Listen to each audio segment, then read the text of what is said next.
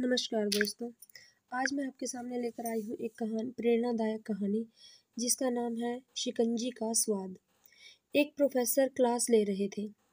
Class के सभी छात्र बड़ी ही रुचि से उनके लेक्चर को सुन रहे थे।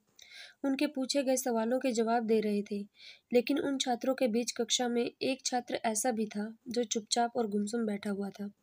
प्रोफेसर ने पहले ही दिन उस छात्र को नोटिस कर लिया। लेकिन कुछ बोले नहीं।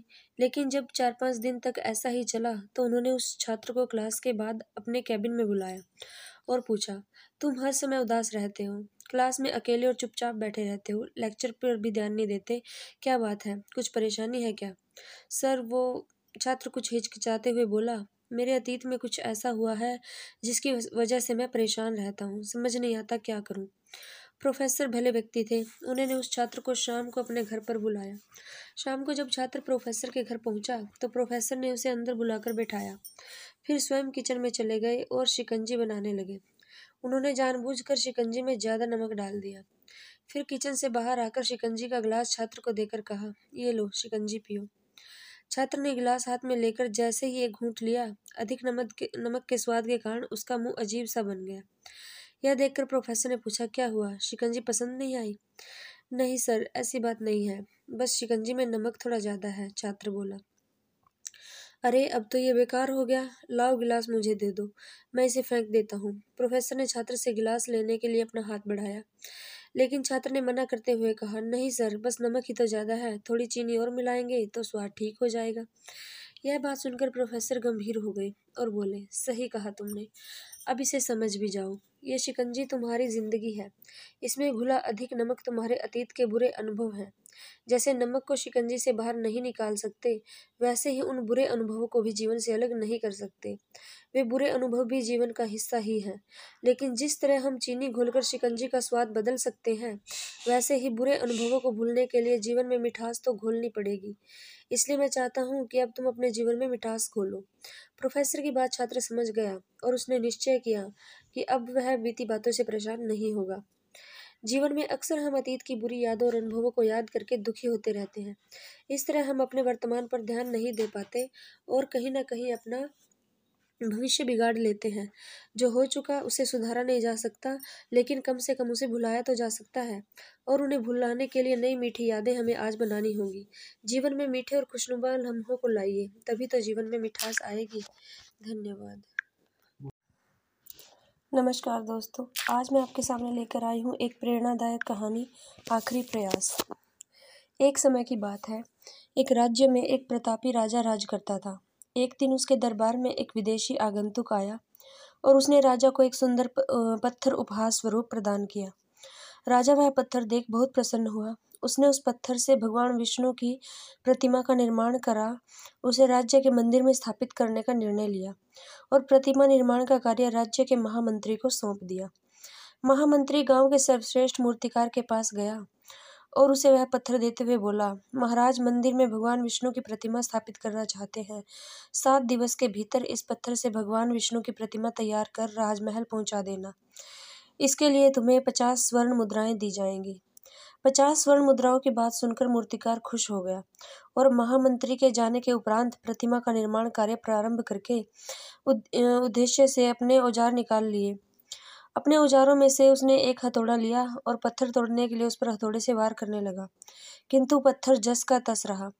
मूर्तिकार ने हथौड़े के कई बार पर वार किए। परंतु पत्थर नहीं टूटा। पचास बार प्रयास करने के उपरांत मूर्तिकार ने अंतिम बार प्रयास करने के उद्देश्य से हथौड़ा उठाया, किंतु यह सोचकर हथौड़े पर प्रहार करने के पूर्व ही उसने हाथ खींच लिया कि जब पचास बार वार करने से पत्थर नहीं टूटा तो अब क्या टूटेगा? वह पत्थर लेकर वापस महामंत्री के पास गया और उसे यह कहकर वापस कराया कि इस पत्थर को तोड़ना नामुमकिन है, इसलिए इससे भगवान विष्णु की प्रतिमा नहीं बन सकती। महामंत्री को राजा का आदेश हर स्थिति में पूर्ण करना था। इसलिए उसने भगवान विष्णु की प्रतिमा निर्मित करने का कार्य गाँव के एक साधारण से मूर्तिकार को सौंप दिया। पत्थर लेकर मूर्तिकार ने महामंत्री के सामने ही उस पर हथौड़े से प्रहार किया और वह पत्थर एक बार में ही टूट गया। पत्थर टूटने के बाद मूर्तिकार प्रतिमा बनाने में जुट गया। इधर महामंत्री सोचने लगा कि काश पहले मूर्तिकार ने एक अंतिम प्रयास और किया होता तो सफल हो गया होता और पचास स्वर्ण मुद्राओं का हकदार बनता। मित्रों, हम भी अपने जीवन में ऐसी परिस्थितियों से दो चार होते रहते हैं। कई बार किसी कार्य को करने के पूर्व या किसी समस्या के आने, सामने आने पर उसका निराकरण करने से पहले ही हमारा आत्मविश्वास डगमगा जाता है और हम प्रयास किए बिना ही हार मान लेते हैं। कई बार हम एक दो प्रयास में असफलता मिलने पर आगे प्रयास करना छोड़ देते हैं, जबकि हो सकता है कि कुछ प्रयास और करने पर कार्य पूर्ण हो जाता या समस्या का समाधान हो जाता। यदि जीवन में सफलता प्राप्त करनी है तो बार बार असफल होने पर भी तब तक प्रयास करना नहीं छोड़ना चाहिए जब तक सफलता नहीं मिल जाती।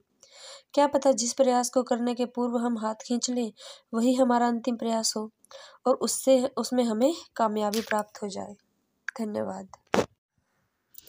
नमस्कार दोस्तों, आज मैं आपके सामने लेकर आई हूँ एक प्रेरणादायक कहानी, आखिरी प्रयास। एक समय की बात है, एक राज्य में एक प्रतापी राजा राज करता था। एक दिन उसके दरबार में एक विदेशी आगंतुक आया और उसने राजा को एक सुंदर पत्थर उपहार स्वरूप प्रदान किया। राजा वह पत्थर देख बहुत प्रसन्न हुआ। उसने उस पत्थर से भगवान विष्णु की प्रतिमा का निर्माण करा, उसे राज्य के मंदिर में स्थापित करने का निर्णय लिया और प्रतिमा निर्माण का कार्य राज्य के महामंत्री को सौंप दिया। महामंत्री गाँव के सर्वश्रेष्ठ मूर्तिकार के पास गया। और उसे वह पत्थर देते हुए बोला, महाराज, मंदिर में भगवान विष्णु की प्रतिमा स्थापित करना चाहते हैं। सात दिवस के भीतर इस पत्थर से भगवान विष्णु की प्रतिमा तैयार कर राजमहल पहुँचा देना।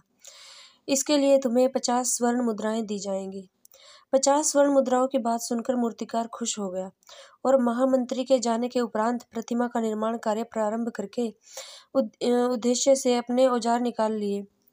अपने औजारों में से उसने एक हथौड़ा लिया और पत्थर तोड़ने के लिए उस पर हथौड़े से वार करने लगा। किंतु पत्थर जस का तस रहा। मूर्तिकार ने हथौड़े के कई बार पर वार किए, परंतु पत्थर नहीं टूटा। पचास बार प्रयास करने के उपरांत मूर्तिकार ने अंतिम बार प्रयास करने के उद्देश्य से हथौड़ा उठाया। किंतु यह सोचकर हथौड़े पर प्रहार करने के पूर्व ही उसने हाथ खींच लिया कि जब पचास बार वार करने से पत्थर नहीं टूटा तो अब क्या टूटेगा? वह पत्थर लेकर वापस महामंत्री के पास गया और उसे यह कहकर वापस कराया कि इस पत्थर को तोड़ना नामुमकिन है, इसलिए इससे भगवान विष्णु की प्रतिमा नहीं बन सकती। महामंत्री को राजा का आदेश हर स्थिति में पूर्ण करना था, इसलिए उसने भगवान विष्णु की प्रतिमा निर्मित करने का कार्य गाँव के एक साधारण से मूर्तिकार को सौंप दिया। पत्थर लेकर मूर्तिकार ने महामंत्री के सामने ही उस पर हथौड़े से प्रहार किया और वह पत्थर एक बार में ही टूट गया।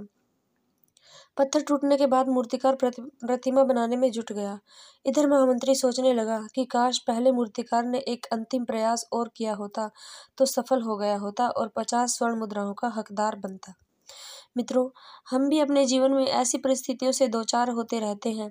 कई बार किसी कार्य को करने के पूर्व या किसी समस्या के आने, सामने आने पर उसका निराकरण करने से पहले ही हमारा आत्मविश्वास डगमगा जाता है और हम प्रयास किए बिना ही हार मान लेते हैं।